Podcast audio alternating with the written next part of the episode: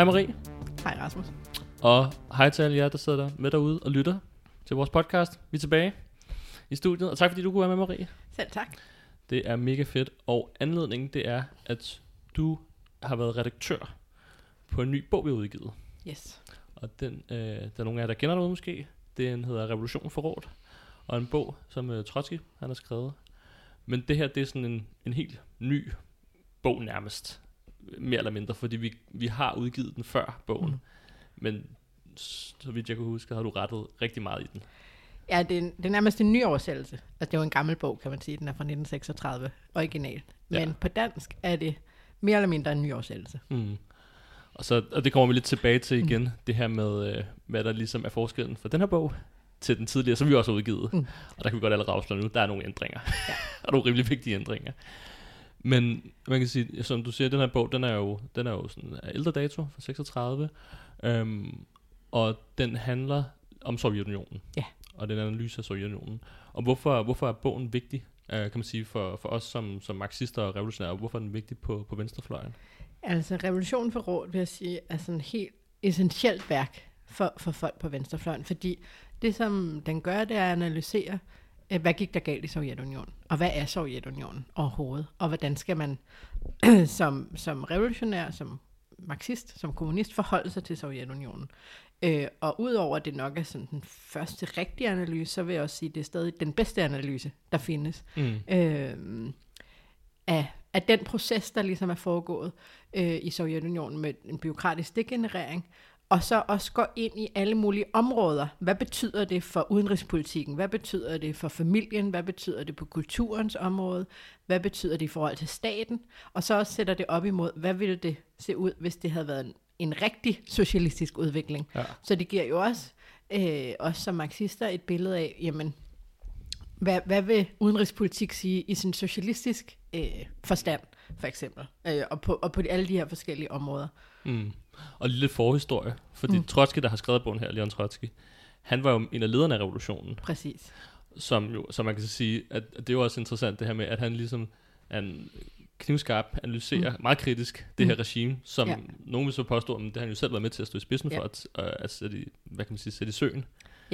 Altså han stod jo i spidsen for revolutionen, ja, sammen med Lenin, og de bliver rigtig ofte nævnt sammen, når man læser sådan om 1917 oktoberrevolutionen, Lenin og Trotsky, øh, som stod i spidsen for revolutionen, og så, øh, hvad hedder, og også var i spidsen for at lede, øh, hvad hedder det, Sovjetrepublikken her efter revolutionen. Han var blandt andet øh, udenrigskommissær i en periode. Han var en af dem, eller han var den, der stod i spidsen for at opbygge hele den røde her, øh, og mange andre vigtige områder. Øh, og så var han, og det er jo det, som også gør ham speciel, Lenin dør jo i januar 1924, og allerede inden, men især efter Lenins død, så åbner der sig jo en kamp inde i, hvad hedder det, i, øh, i Bolsjevikpartiet, eller Kommunistpartiet i Sovjetunionen, om hvilken vej skal Sovjetunionen gå.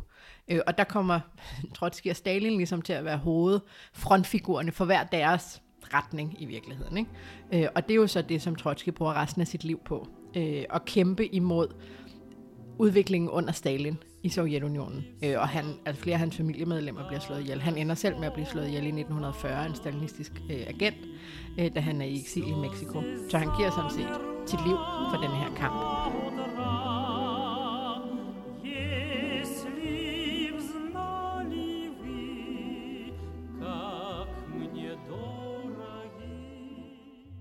Så det er ligesom optakten i forhold til at skrive den her bog, da han, han var faktisk med til at gennemføre revolutionen, får stillet et nyt regime på, på benene, som så degenererer og ender med at udvise ham, og så senere øh, Slår ham ihjel. Ja, Ja. og hans familie. Ja. Ja. Øhm, så det, det synes jeg også, du sagde det også meget godt der i starten, det her med, det her med spørgsmål om Sovjetunionen, Mm. at det kan jo godt, Sovjetunionen er, du ved, falde sammen, ja. så videre, det eksisterer ikke mere. Nej. Man kan stadig finde det på nogle landkort rundt omkring nogle klasselokaler, Yes. hvis man ikke har fået nye, øh, øh, fået nye midler der.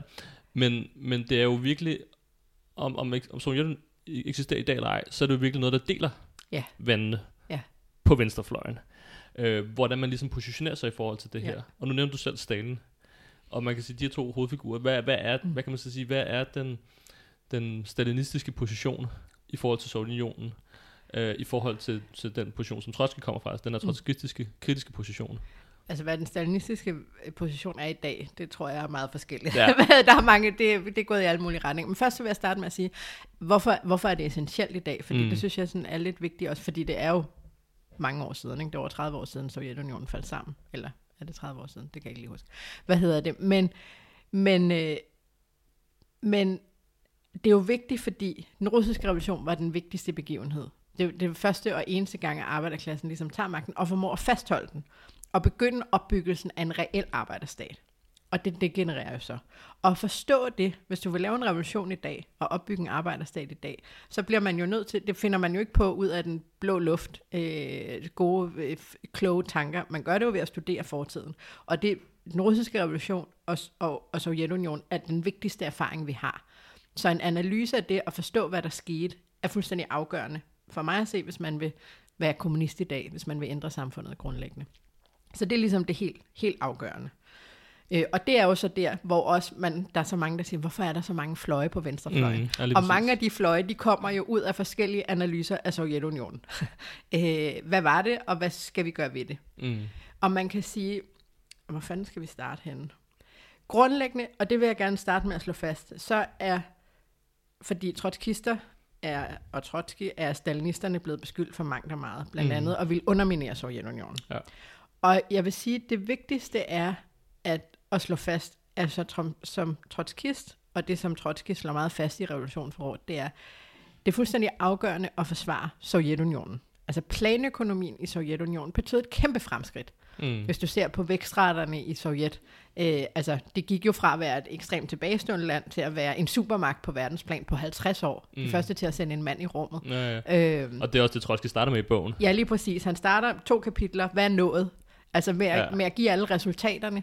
Øh, ja, alle de gode ting. Mm. Og, og det er jo også derfor, han kommer med en kritisk analyse, fordi han siger, hvis, ikke, hvis det fortsætter, som det er under Stalin, så vil det ende med at kollapse, siger han faktisk allerede i 1936. Øh, mm. Det er jo en rimelig god analyse, hvor alle troede, at Sovjetunionen ville bestå for evigt, ikke? Øh. Ikke mindst stalinisterne. ja, det var sådan 1000 års rige, også? Men Ja, han siger præcis. allerede her, rigtig mange Ja. år før, det kommer til at gå galt på et Ja, tidspunkt. lige præcis. Og det, som er sådan hans hovedting, som han siger, øh, det er, at øh, som han kritiserer den stalinistiske udvikling for, det er øh, manglen på arbejderdemokrati.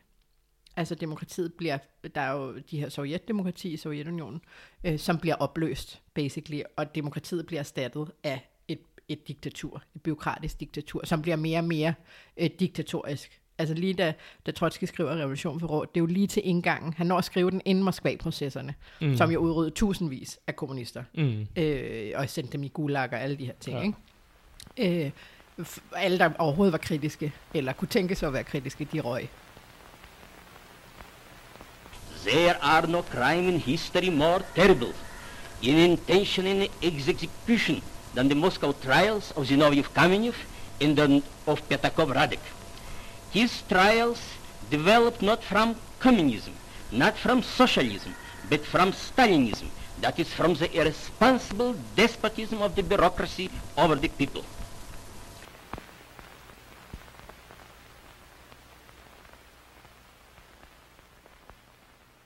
Så manglen på demokrati, siger han, vil være en bremse for den videre økonomiske udvikling. Øh, og så det her med, øh, hvis ikke revolutionen spreder sig.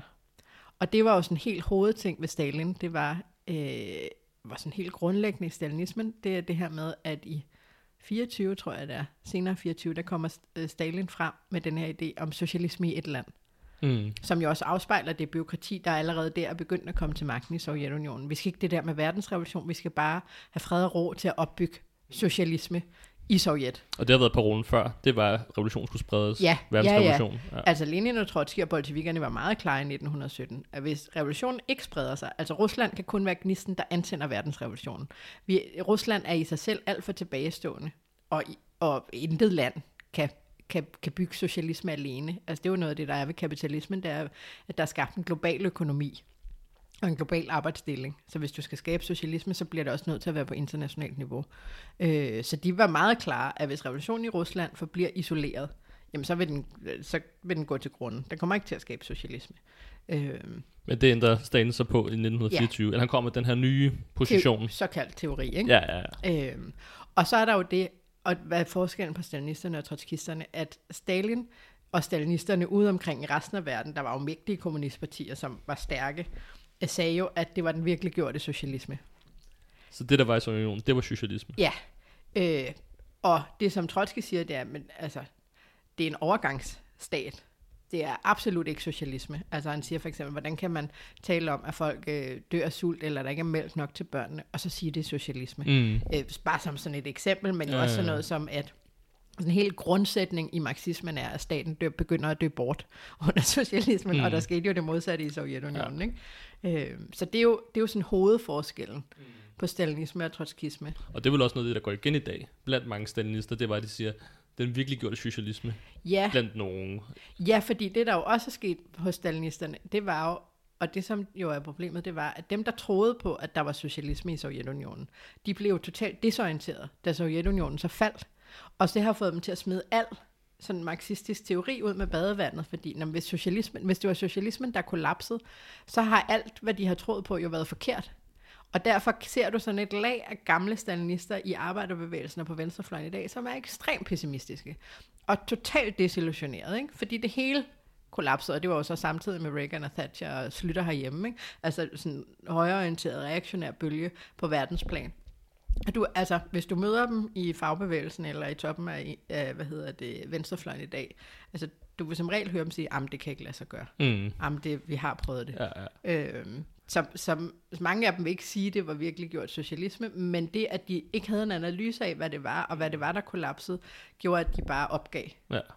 Ja, Og mange af dem er jo så, der er jo også hele den der fløj, jeg ved ikke om, jeg havde en gammel øh, underviser, der, der også havde været øh, stalinist, Ja. og som, de, der var er jo sådan en hel genre af erkendelses, hvad hedder det, bekendelseslitteratur, og så har ja. De sådan en artikel i Weekendavisen eller et eller andet, hvor de kan beskrive, hvordan, hvor meget de tog fejl, ikke? Det er jo sådan den anden fløj, de er så ikke aktive længere. Og så kan de blive frelst og få et godt job et Ja, eller andet sted i præcis. det nuværende samfund. Ja, ja, ja. helt klart. Så man kan sige, dengang, hvor, hvor Trotsky han sk- skriver det her, så er der har på den ene side stalinisten, som siger, at det her det er socialisme. Ja. Og jeg mener også senere, så siger de faktisk, nu har vi kommunisme Ja, på et ja. tidspunkt. Det er jo helt, altså kommunisme er det stats- og klasseløse samfund, hvor alle har det godt. Det var måske ikke helt tilfældet Nej, i nej, lige præcis. Men hvor Trotsky han så på det tidspunkt, han så siger, vi bliver, for ligesom at finde ud af, hvordan vi bedst kæmper for socialismen, så bliver vi nødt Præcis. til helt kritisk, meget Ja. ærligt analysere, Ja. hvad er. Sovjet. Ja. Ja.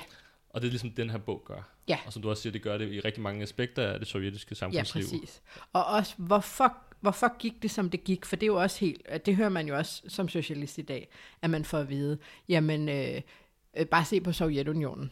Det, sådan vil det jo altid ende. Der bliver man jo nødt til at forstå, hvorfor, hvorfor gik det, som det gik. Øh, og det han jo siger, det er, jamen Sovjetunionen var ekstremt tilbagestående, øh, og jo så også isoleret. Og det er jo klart, at du, hvis ikke der er nok til alle, og det var der ikke i Sovjetunionens første år, jamen så, så vil der jo øh, udkrystallisere sig en lille gruppe, som kan få nok. Øh, og især et land også som Rusland, hvor størstedelen af befolkningen kunne ikke læse og skrive før oktoberrevolutionen. Øh, så man blev nødt til at hive mange af Sarens gamle embedsmænd ind og så videre. Det er en lidt mere kompliceret proces, end det jeg lige forklarer. Der kan man læse bogen. Men, men han forklarer netop de processer, der gør, at det udvikler sig, som det gør. Øh, og det betyder selvfølgelig ikke, at man kan få en garanti for, at en fremtidig socialistisk revolution bare vil skabe socialisme og kommunisme. Men det betyder, at man forstår, hvad det er for nogle ting, der helt konkret i Sovjetunionen gjorde, at det gik, som det gik. Mm.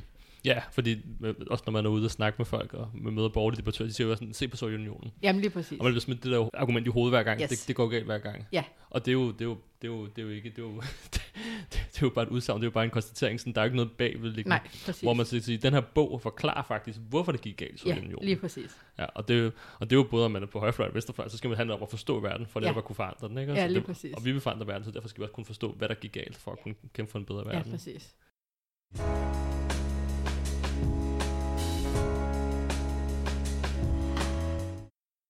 Du lytter til Revolutionære Socialister, Danmarks revolutionære marxistiske podcast om aktuelle begivenheder, teori og historie. Podcasten er produceret af Revolutionære Socialister. Vi er en organisation bestående af studerende og arbejdere, som kæmper for en socialistisk revolution i Danmark og i resten af verden. Vi er en del af IMT, den internationale marxistiske tendens, som er aktiv i over 40 lande. Du kan følge vores podcast på Spotify, iTunes og på alle andre platforme, hvor du får din podcast fra. Og smid meget gerne en anmeldelse. Du kan finde flere aktuelle, teoretiske og historiske analyser på marxist.dk.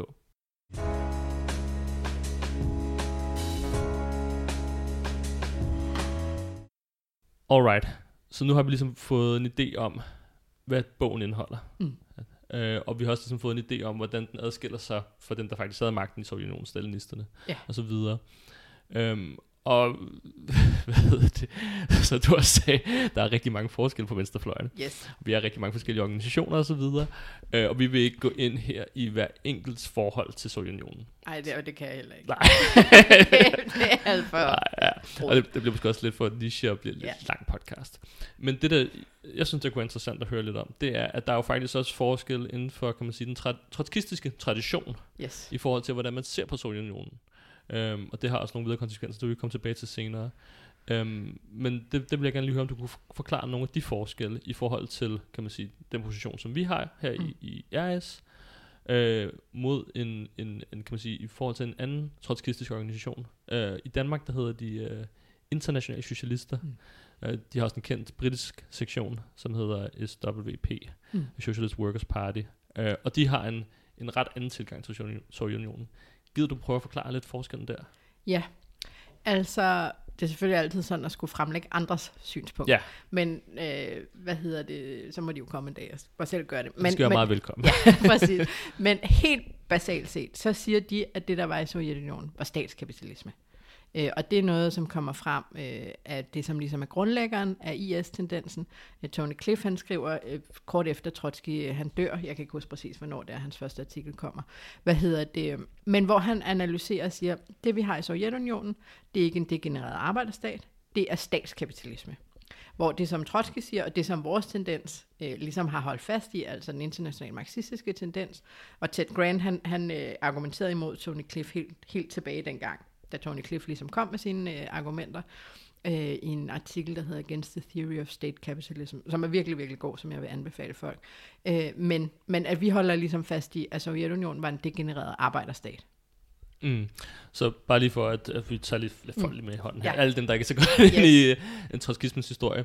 Så vi har Ted Grant, som ligesom er grundlæggeren af vores øh, tendenser. Så har vi Tony Cliff på den anden side, som er grundlæggeren af, af IS' tendens. Men de var i samme organisation Ja, back in the days. Yes. Er det tilbage i det 40'erne, må være 50'erne? 40'erne, 50'erne, ja. ja. Jeg kan ikke huske præcis. Det står i foråret, jeg kan ikke huske det præcis. Nej, og så brød de ligesom op på Ja. baggrund af den her... Øh, Ej, det er en lidt mere kompliceret Okay, historie. der er lidt flere ting. Øh, Ja, der er lidt flere ting i det. Ja. Det synes det handler den her podcast ikke om. øhm, så men de siger så, det, det er statskapitalisme, der er i Sovjetunionen. Yes. Så det er altså en form for kapitalisme, men hvor det så er staten, der er kapitalisterne. Ja, altså, og det er altid svært at præsentere en holdning, som man synes er lidt ikke helt giver, har indre sammenhæng. Sådan som jeg har forstået det, som Tony Clifford siger, det er, at i 1928, det vil altså sige fire år efter, at Stalin er kommet til magten, men da den første femårsplan bliver indført, øh, der overgår, hvad hedder det, Sovjetunionen til statskapitalisme. Ja, altså man har en form for kapitalisme, men at staten er kapitalisten, øh, eller byråkratiet er, er kapitalisten, ikke? Mm-hmm. Øh, og hvis man skulle være sådan lidt, om det, det giver da meget god mening. Altså der, vi kan da se på Sovjetunionen, der er der masser af undertrykkelse, der er masser af udbytning, og vi har det her repressive statsapparat. Så er det ikke, kunne det godt, altså hvis man ser det udefra, giver det ikke så meget god mening, at det ligesom er det, der er der? Der, der er to elementer i. Lad os lige starte med, hvorfor er Sovjetunionen en arbejderstat? Øh, og hvordan defineres en stat? Helt grundlæggende, det som Trotsky holder fast i, i den marxistiske metode, det er at analysere økonomien. Hvordan er den organiseret? Hvad er ejerskabet? I kapitalisme, der er det privat ejerskab til produktionsmidlerne. Der er det dominerende. Der er selvfølgelig alle mulige forskellige former, men som er det dominerende. Øh, hvor at det, som der var i Sovjetunionen, og som er grundlaget for en arbejderstat, det er en nationaliseret økonomi. Øh, altså at økonomien er på statens hænder. Og det var den i Sovjetunionen. Der var ikke, hvad skal man, og det betyder også, at den kunne planlægges øh, jo national og central fra. Øh, det var så ikke demokratisk. For en sund arbejderstat, så ville det være demokratisk planlagt. Men det var stadig planlagt. Der var ikke profitmotiv. Der var ikke enkelt, øh, der var heller ikke anarki på markedet. Der var alle mulige andre problemer med en byråkratisk, øh, hvad hedder det, forsøg på at have sådan en kommandoøkonomi, men det var ikke et markedsanarki, hvor alle bare, øh, hvad hedder det, producerer til et marked i håb om, at de kan sælge deres varer. Der var jo et overordnet blik for, hvad skulle der produceres, hvordan skulle det produceres, hvornår skulle det produceres. Øh, så, så ejerskabet var kollektivt, kan man sige. Mm. Øh, Og der var heller ikke nogen kapitalistiske familier, som ejede virksomheder, hvor de gav Nej. det af til deres børn og så videre. nej, præcis. Og det var også lidt det med, med mange af de her byråkrater, der var i Sovjetunionen. Når de ligesom gik på pension, så var det ligegyldige. Ja, og det er jo noget af det, som Trotsky han forklarer også her i Revolutionen for Rådet. Mm. En af grundene også til, at altså han siger, at i starten, der er byråkratiet, det er en bremse på udviklingen, fordi at demokrati vil gøre udviklingen, altså, en, øh, øh, hvis ikke, det er klart, at hvis du har en planøkonomi, og folk ikke kan være kritiske, for, så, så kan du ikke så kan du kun udvikle til en vis grænse, fordi du bliver nødt til at sige, det her virker, det her virker ikke. Øh, hvad er det, vi har brug for? Det, det I sidder og forsker i er helt forkert, vi skal forske i noget andet. Ikke? Så, men han siger samtidig, at byråkratiet er forholdsvis progress, har en forholdsvis progressiv rolle i starten, fordi at deres privilegier, altså deres liv var jo meget privilegeret i forhold til de fattigste i Sovjetunionen, øh, Øh, deres privilegier afhænger af planøkonomien. Og de begynder det her med at lave en plan, det var faktisk Trotsky, der var den første til at sige, der bliver nødt til at være en plan for økonomien. Øh, det var først der i 28, at den blev indført, ikke? Øh, så det er faktisk noget, stalinisterne tager fra venstreoppositionen, som Trotsky stod i spidsen for at indføre, så på en fordrejet måde. Øh, hvad hedder det? Men det, som han også siger, det er, at efterhånden, så bliver byråkratiet for det første en mere og mere bremse på udviklingen. Jo mere kompleks økonomien bliver, jo sværere er det at byråkratisk styre den, og styre den ved kommando. Øh, en ting er, når du skal producere en hel masse cement og en hel masse stål, men når du begynder sådan at skulle producere finere produkter, og også mere teknologisk udviklede produkter, så har du brug for, at folk kan tænke selv, øh, og at kan ytre, hvad de mener. Så derfor, og det så man jo også med vækstretterne i Sovjetunionen, altså da i 70'erne, 80'erne begynder de jo virkelig at bremse op. Øh, og og samtidig med det, så har man netop det her med, at byråkratiet i Sovjetunionen, og det er også derfor, at Trotsky siger, at de ikke er en klasse, men at byråkratiet i Sovjetunionen, som byråkrat, så dine privilegier afhænger af din position. Og især i et, i et styre som det sovjetiske diktatur, der er din position altså forholdsvis usikker.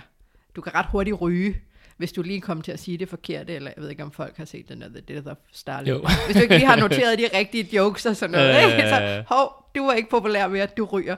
Øh, Det kan man jo ikke lige med en kapitalist, ejer en virksomhed.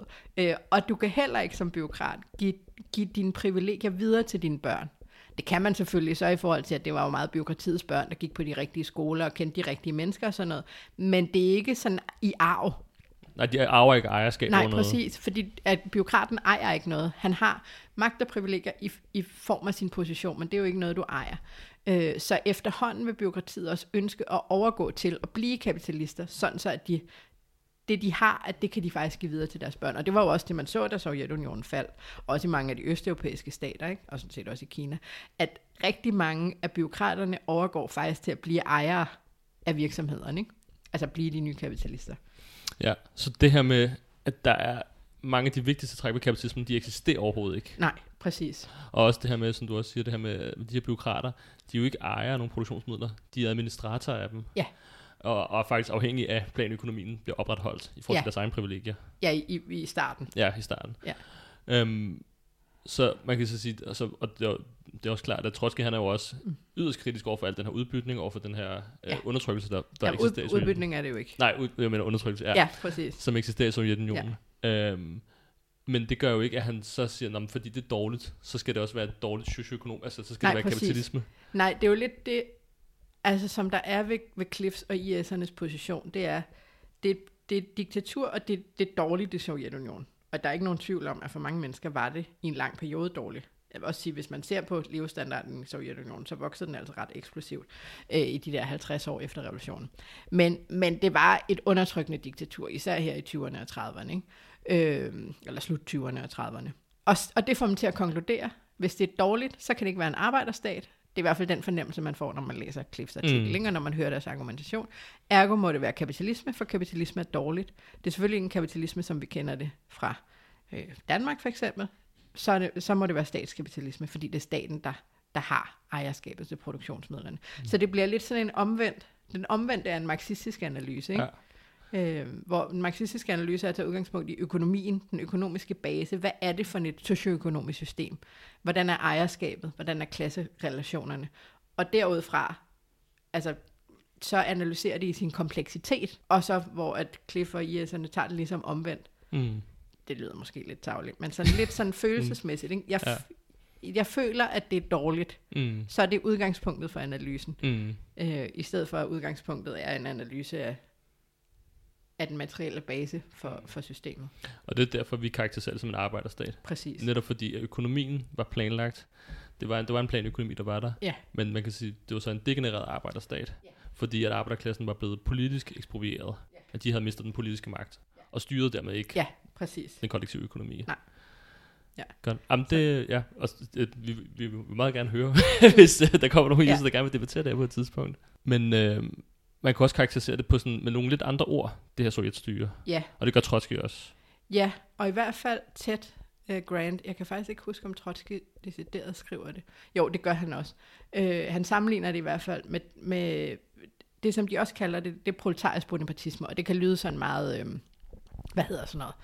Det kan lyde meget teoretisk nørdet. Ja. Øh, men jeg tænker, det her er en god anledning til at få forklaret, hvad betyder det egentlig, fordi det er ikke sådan, Ja, ja, ja, noget, man sådan lige ellers i almindelig daglig øh, tale går rundt og snakker om proletarisk Nej, det er ikke noget, du finder i politikken. Ja. Nej, nej, præcis. Øh, og det som, øh, det som øh, hvad hedder det, Trotsky, han, han sammenligner det også med, øh, altså som man ser efter mange revolutioner, blandt andet, og det er jo der navnet kommer fra, efter den franske revolution, at du har en revolution, som ligesom omvælter alt, både den økonomiske base, og som, som øh, jo indførte øh, alle øh, demokrati og så videre, ikke? i hvert fald i en eller anden form efter den franske revolution. Men så har du efterfølgende en kontrarevolution, som jo var, da Bonaparte, Napoleon Bonaparte tager magten i Frankrig, øh, og, og tilbageruller de fleste øh, af, af de sådan, politiske erobringer, som revolutionen opnåede. Øh, og så ligesom tager magten selv og, og, og styrer, man siger også, at bonapartisme er styre ved sværets magt. Mm. Øh, altså opretter en eller anden form for diktatur, og så samtidig baserer sig på klasserne. Men det, som der øh, ikke skete under Bonaparte, det var, at øh, mens han rullede de demokratiske og politiske rettigheder tilbage, så øko- den økonomiske forandring forblev. Altså det, som revolutionen havde opnået, forblev den nye, ø- altså kapitalisme var det jo basically, ikke? Øh, at det forblev. Og det var jo lidt det samme, man så i Sovjetunionen. At du har en revolution, som forandrer alt. Det økonomiske grundlag og det politiske overbygning. Og så har du en kontrarevolution under Stalin, som ligesom ruller alle de politiske erobringer tilbage, men bevarer den nye økonomiske base. Og det er jo derfor, at fordi det ikke er kapitalisme, jamen at de så kalder det proletarisk, som jo proletariatet er jo sådan et marxistisk ord for arbejderklassen, et proletarisk bonapartisme. Øhm, fordi at du har det her også øh, styre ved sværets magt i virkeligheden. Ikke? Øh, det stalinistiske diktatur, som sidder på magten, men på basis, på den økonomiske base af en arbejderstat, af en proletarisk stat. Mm. Øhm, så det er ligesom en anden måde. Det kan være, man støder på det, hvis man læser et eller andet teoretisk ja. Litteratur. Det kan være meget godt at vide, hvad det egentlig betyder, og hvad det refererer til. Ja, så, så Ted Grant, han opererer ligesom med de her to forskellige, forskellige hvad hedder det? Øh, Ja. Måder at, og, hvad hedder det, klassificere Sovjetunionen ja, som en degenereret arbejderstat, og som proletarisk bonapartisme, og det Ja. med proletarisk bonapartisme, det betyder, at man, der ligesom er blevet gennemført en revolution, som ændrer re- hele samfundet, Ja. øh, men hvor at det kun ligesom de økonomiske fremskridt, som bliver bibeholdt i form af planøkonomien, og så mange af de sociale politiske tiltag bliver så hævet tilbage under Stalin. Ja, og i hvert fald lidt styre, fordi det er, lidt, det, det er også, også noget, han også øh, karakteriserer flere af de øh, østeuropæiske stater som, Ja. øh, som jo ikke har den samme form for revolution. Nej. Men et styre, som er baseret på en, en øh, planøkonomi, altså en nationaliseret planøkonomi, men med et, øh, et politisk styre, som er diktatur. Mm. Øh, altså bonapartistisk. Ja.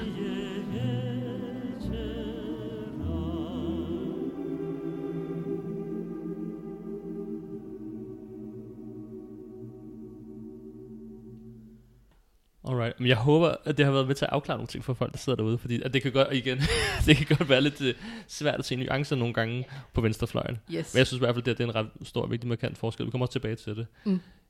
Jeg vil lige vende tilbage til bogen. Ja. Øhm, fordi som vi også lidt sagde i starten, så vi har udgivet Revolution for Råd før. Ja. Det er en del år siden. Det var i nullerne, tror jeg måske. på Jeg kan heller ikke huske Nej. præcis. altså, jeg tror i hvert fald, det er 10 år siden. Ja, vi har udgivet den øh, før, og så har vi så udgivet, genudgivet den igen nu. Ja. Øh, I en meget, meget pænere version, men også i en version, som er blevet øh, korrekturlæst meget mere, men også politisk rettet. Ja. Og det er egentlig det er de politiske rettelser, folk må selv se, hvor pænt den er, så videre, når de køber den. Det kan man gå ind på forlademarks.dk.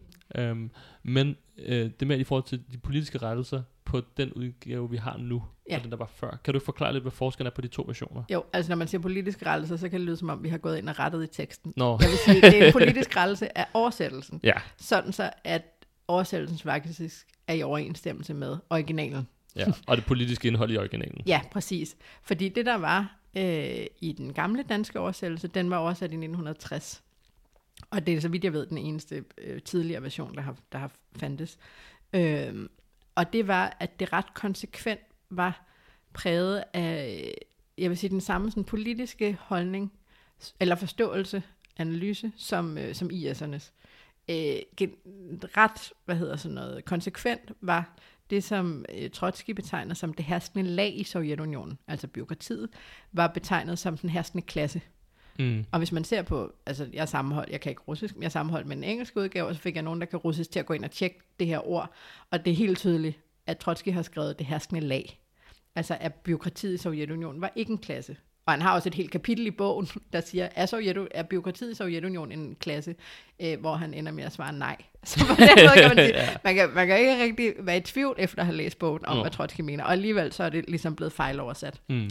Øh, og, og ikke kun det, det er ligesom det mest graverende, men den sådan forståelse skinner igennem, igennem hele den gamle oversættelse. Altså for eksempel er der et tilfælde af, at der står noget ala øh, i Sovjetunionen, øh, før i den gamle danske udgave stod der, i Sovjetunionen er der brug for en revolution, hvor at det, som der står i originalen, og som der nu står i den nye danske udgave, det er, i Sovjetunionen er der brug for en politisk revolution. Ja, og hvad er forskellen på det? Ja, det er, jo, det er jo ret essentielt. Hvad var opgaven i Sovjetunionen for venstre, for trotskister, for kommunister? Øh, og det, som er forskellen, det er, er det nødvendigt at omvælte hele, så, altså også den økonomiske grundlag i Sovjetunionen, altså vælte planøkonomien. Faktisk det, som stalinisterne beskyldte trotskisterne for at ville. Eller som Trotsky sagde, er det nødvendigt at vælte byråkratiet i Sovjetunionen. Altså en politisk revolution, hvor man fastholder planøkonomien. Og det var det, som Trotsky sagde, og som vi også har holdt fast i. Jamen, det er nødvendigt at fastholde planøkonomien. Den nationaliserede planøkonomi. Og så vælte byråkratiet og genindføre arbejderdemokrati. Så Mm. altså kun en politisk revolution, og ikke en social revolution. Altså Ja. ikke en, en, re- en revolution af de økonomiske forhold. Men det giver også meget god mening i forhold til det, du snakkede om med IS'ernes position. Præcis. Hvis de mener, der er statskapitalisme, så må de vel også mene, at det er økonomien, der skal omvæltes fuldstændig. Ja, det har jeg, ved jeg faktisk ikke helt præcis, hvad de siger til. Nej, Øh, men ja, det vil give god mening. det er i hvert fald... Ja, du, Altså, og de sagde jo også, da, da muren faldt, at det var ikke et tilbageskridt, det var et skridt til siden. mm, Øh, hvor vi sagde, at det var et markant tilbageskridt, og det sagde Trotsky allerede i 36, altså at planøkonomiens kollaps i Sovjetunionen ville have katastrofale følger mm, for befolkningen i Sovjetunionen. mm. Så man kan sige, på, på mange måder er det en ny bog, vi har udgivet her. Ja. Øh, og ja, jeg vil igen anbefale den. Den er, den Ja, er, den er vil jeg virkelig, virkelig god. Ja. Altså, den går ind i, ja, som du har sagt, den går ind i økonomien, den går ind i familielivet, den går ind i, i hæren, i udenrigspolitik. Altså, den er virkelig, virkelig spændende. Både i forhold til at forstå, hvad der konkret var i Sovjetunionen, men også det, som du siger, i forhold til, hvordan tingene kunne se ud Ja, alternativt. Ja.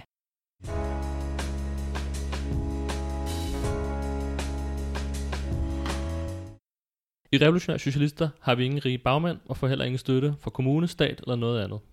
I modsætning til alle andre politiske organisationer er vi 100% økonomisk uafhængige. Det kan vi kun blive ved med at være på grund af støtte fra vores medlemmer og støtte fra arbejdere og unge, der sympatiserer med os. Folk som dig. Vi håber derfor, du har lyst til at støtte vores arbejde med økonomisk bidrag. Gå ind på revosok.dk-bliv-medlem. Her kan du blive B-medlem, hvor du overfører et fast beløb om måneden og til gengæld får vores avis. Det vil være en kæmpe hjælp i kampen for en bedre verden, i kampen for socialisme.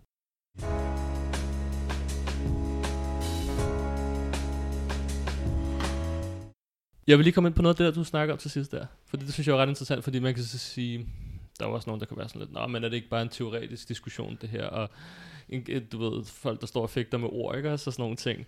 Men som jeg også stod så inde på her, i forhold til Sovjetunionens kollaps, så havde det jo også altså, en række praktiske konsekvenser, Mm. det her med, øh, med øh, hvilken, hvilke forhold man ligesom havde til Sovjetunionen. Ja.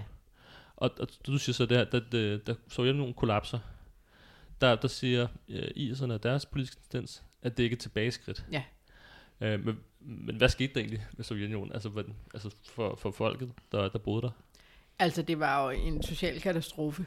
Øh, hvis man ser på levealderen, så faldt den jo altså tilsvarende til en krig. Jeg nu kan jeg ikke huske tallene, men, øh, men den gik tilbage. Øh, der var udbredt, øh, hvad hedder det, jo arbejdsløshed. Det var jo ikke noget, man kan før. Udbredt alkoholisme, hjemløshed. Øh, altså, og, og det er jo stadig noget, de døjer med i, i mange også østeuropæiske lande. Ikke? Øh, Så selvom at det var diktatur, øh, og der manglede demokrati, så, så rent socialt, så var kollapset af planøkonomien en, en kæmpe social katastrofe. Mm. Og, og det er jo også lidt, det er jo også lidt svært at navigere i det her, hvis, hvis man så har en, en organisation, som siger, men vi er, vi går ikke ind for det her kollaps, vi går heller, vi er heller ikke imod det, vi er bare sådan lidt, Jamen præcis. det er sådan lidt, det er lidt lige meget. Men, og hvad ville de så have? Ja. Altså, det er jo det, der er det, det, er jo det, der er det essentielle, og som jo er det helt altså, afgørende spørgsmål. Hvad skulle man så kæmpe for som socialist i Sovjetunionen? Ja, lige præcis. Og, og man kan også sige, at der var, jo- og der var masser at kæmpe for i Sovjetunionen. Ja. Netop der var kæmpe for, for arbejderdemokrati. Ja, og, og de bevægelser, øh, der skete jo især i Tyskland, som ledte op til murens fald, øh, og hele Sovjetunionens kollaps, de startede jo ikke ud som, at de ville tilbage til kapitalisme. De startede jo ud som, at de ville have demokrati. Altså arbejderdemokrati. Øh, fordi der så ikke var nogen venstreorienteret øh, organisation, som var stærk nok til ligesom at give det en retning, så kom alle de her idéer om tysk genforening og kapitalismens øh, genindførsel osv. til at dominere. Men det var ikke sådan, de startede ud øh, med, at nu skulle planøkonomien øh, falde sammen. Mm. Og det, det er jo også ret vildt at se, når man læser sådan meningsmålinger i dag, for både Rusland, Østtyskland og, og østeuropæiske lande, der er der jo virkelig mange steder, hvor der er flertal for, at man skal vende tilbage til de tidligere regimer. Og det er jo ikke, fordi de var perfekte, Nej. men det er bare fordi, det er så skot, som det er nu. Jamen præcis. Og på grund af den sociale katastrofe, som du også nævnte, som ligesom kom på baggrund af de her regimers kollaps. Um, så det synes jeg også siger noget om, hvor, hvor stor en forskel det har gjort, og hvis man har haft en korrekt position, hvad der så kunne være blevet med det. Ja. Og netop også, at der var i, i flere gange i løbet af mange af de regimers historie, oprør fra neden, som krævede arbejderdemokrati. Ja, lige De- præcis. Der var meget få gange, hvor de var sådan, vi vil tilbage til kapitalisme. Ja. Tværtimod var det, vi vil have ægte socialisme. Ja, jeg tror ikke, der er nogen af dem, der er startet sådan. Mm. Så er de så måske blevet afsprøget i den Ja, ja, ja, ja. retning. Ikke? Lige præcis. Men øh, altså, jeg tror, jeg har læst et tal et sted, jeg ved ikke helt, hvornår det var, måske var det i 60'erne og 70'erne, måske var det helt op til kollapset, at huslejen udgjorde 6% af ens indkomst. altså det tror jeg, at de fleste danskere ville synes var utrolig dejligt. Puha. altså, ja, øh, ja, det var rart. ja. Så der var nogle kæmpe store sociale fremskridt, Præcis. på trods af diktaturet og byråkratiet.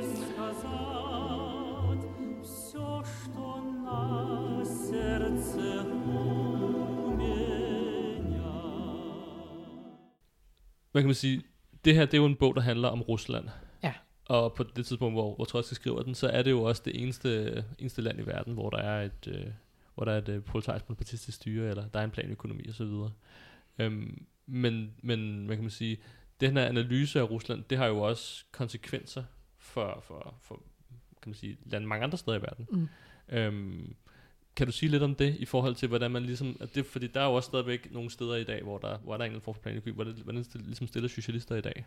Altså jeg vil sige, det er jo især relevant i forhold til Cuba. Ja. Øh, og man kan sige, at Cuba startede, var jo ikke en, en øh, startede jo ikke som en sund arbejderstat. Det startede som proletarisk bonapartistisk styre. Men planøkonomien i Cuba har jo betydet kæmpe fremskridt. Også, også fordi de fik en masse hjælp fra Sovjetunionen i en lang periode, indtil Sovjetunionen kollapsede.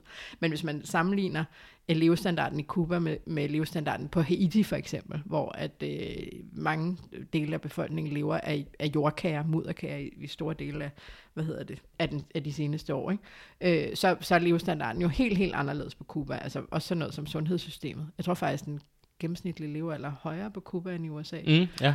Øh, altså det siger jo noget om, om planøkonomien på Cuba. Og det er jo fuldstændig afgørende, øh, hvad hedder det, hvordan, og der vil jeg sige, at analysen af Sovjetunionen jo hører mere over, altså hvor, hvis man skulle være konsekvent og sige, at Sovjetunionen var statskapitalistisk, så burde man også sige det om Cuba. Jeg ved faktisk ikke helt, hvad IS'erne siger om Cuba. Hvis man var konsekvent, så ville man sige, at det gælder også Cuba, og planøkonomiens fald i Cuba vil være et skridt til siden. Jeg er ikke helt sikker på, at det er det, de siger, men, men hvis man er konsekvent ud fra deres analyse, hvor for mig at se, og for, for vores tendens at se, så vil planøkonomiens kollaps i Cuba have katastrofale følger, og det er den retning, det går lige nu. Øh, og, og også analysen af, hvad er det, der er brug for på Cuba, hvis planøkonomien skal overleve. Der er brug for demokrati, arbejderdemokrati, og der er ikke mindst brug for, at revolutionen spreder sig. Mm. Øh, først og fremmest til de andre latinamerikanske lande, men, men videre ud. At det er den eneste måde, at planøkonomien kan overleve. Så på den måde er analysen af Sovjetunionen er direkte overførlig på, på Cuba, øh, og har kæmpe politiske konsekvenser. Hvad siger vi øh, til de unge på Cuba i dag, der leder efter svar på en vej frem? Øh, siger vi, jamen bare genindføre kapitalisme, lad, lad, hele, lad hele lortet falde, basically, eller siger vi, jamen vi skal kæmpe for demokrati, og for internationalisme, men, men det er fuldstændig afgørende at beholde planøkonomien, fordi hvis vi opgiver det, så bliver det smadret, og det bliver overtaget af amerikanske virksomheder og Ja, udenlandsk kapital. ikke? mafia-kapitalisme, ligesom det var før. Igen. Ja, ja, ja. Og endnu værre, tror jeg. Ja. Altså, jeg tror virkelig, det bliver slemt. Mm. Fordi en ting er jo både kapitalismens indtog og mafiakapitalisme, men jo også bare, der er også hele det her med at skulle smadre alle øh, idéer om, at det kunne være anderledes, og man kunne vende tilbage til, til noget. Ikke? Man skal også lære arbejderklassen en lektion på Cuba og resten af verden. Ja, så det vil få et ordentligt slag. Ja. Og det er også derfor, at vores tendens, vi, vi også karakteriserer øh, styre som Kuba, som en, en deform arbejderstat. Ja. I forhold til Rusland. Og det kan jo igen lyde som sådan en semantisk diskussion, ikke også? Men kan du ikke lige forklare forskellen på en, på en degenereret arbejderstat, som der var i Rusland, og så en deform arbejderstat på, på Kuba? Jo, altså man kan sige, at degenereret, det betyder, at noget er degenereret fra noget sundt til noget knap så sundt, kan man sige. Æh, hvor deform, det vil sige, at det, den har været deform hele tiden. Altså, nu er det jo lidt ærgerligt. Nu ved jeg, at vi lige har haft en podcast om Cuba. Det har vi det, nemlig. det er meget godt, fordi der er nok nogen, der vil sidde og synes, at det er meget tavligt, det jeg siger om Cuba. Fordi man skal ligesom forsvare Cuba til hver en tid, og det mener jeg også, man skal. Men man skal også forstå, hvor det kommer fra. Mm. Og det var ikke en, øh, det var ikke en revolution, øh, der indførte et, øh, et sovjetdemokrati, øh, eller hvad det nu vil hedde på kubansk, øh, altså et rådsdemokrati. Det, var, det startede med at være proletarisk bonapartisme. Øh, og derfor var den deform, og ikke degenereret, for den degenererede ikke fra noget. Mm. Ja, og jeg vil anbefale alle, at man går tilbage til den ja. Ja. sidste episode, som handler om Cuba, hvis man vil høre mere om det. Der har vi en, en god episode omkring det.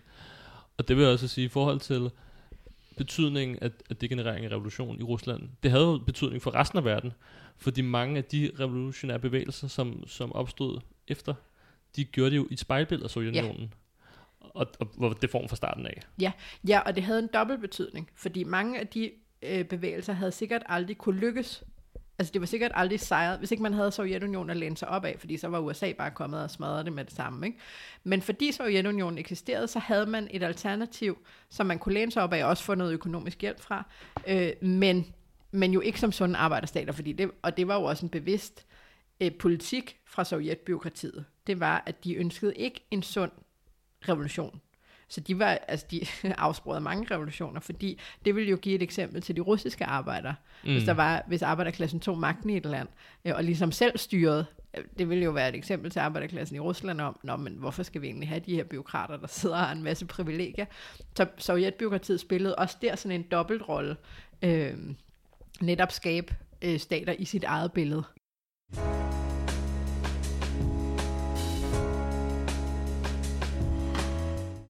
Coronapandemi, klimakatastrofe, øget inflation, krige og økonomiske krise.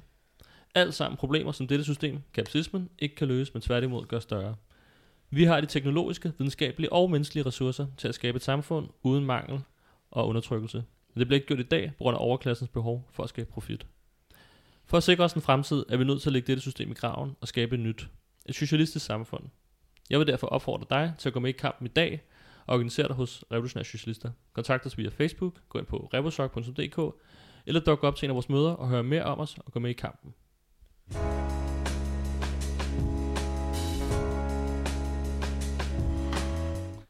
Så i forhold til den analyse, der er i bogen, øh, nu snakker vi også lidt om nogle af de stater, der er i dag, og man kan så sige, at der er ikke så mange planøkonomier tilbage. Nej. det er meget få efterhånden. Ja. Men hvad har det, hvad har det, hvad kan man sige, hvad har, det, hvad har den analyse ligesom af betydning ud over det, på sådan lidt bredere plan?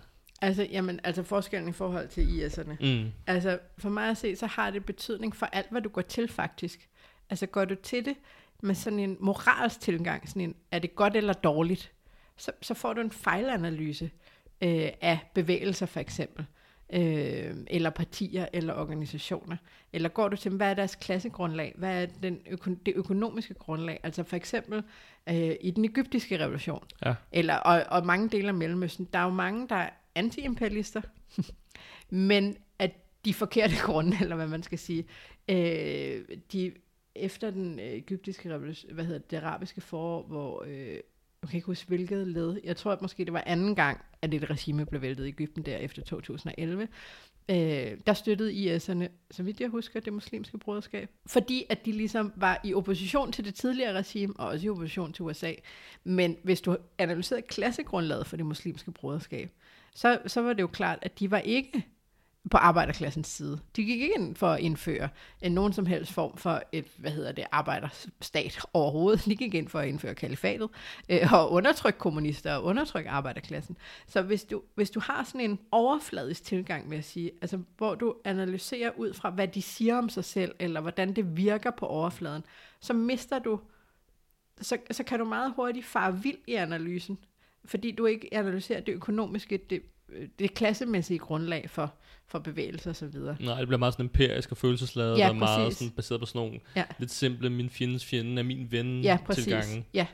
Øh, nu, nu, da det muslimske broderskab, det skal så også lige siges, kom til, så træk de støtten. Men, men hele det, at man overhovedet kan komme til at, at tage den konklusion, viser for mig, at man har sådan en helt grundlæggende forkert analyse. Og, og i, i mine øjne, der udspringer det af deres analyse af, af Sovjetunionen, eller hele den tilgang til, til, til Sovjetunionen og spørgsmålet om det. Ja, og det ser vi jo tit, det der med, at, at vi ser en eller anden organisation eller magt, som er imod sådan noget som USA, sådan noget som Hezbollah eller et eller andet, ikke også?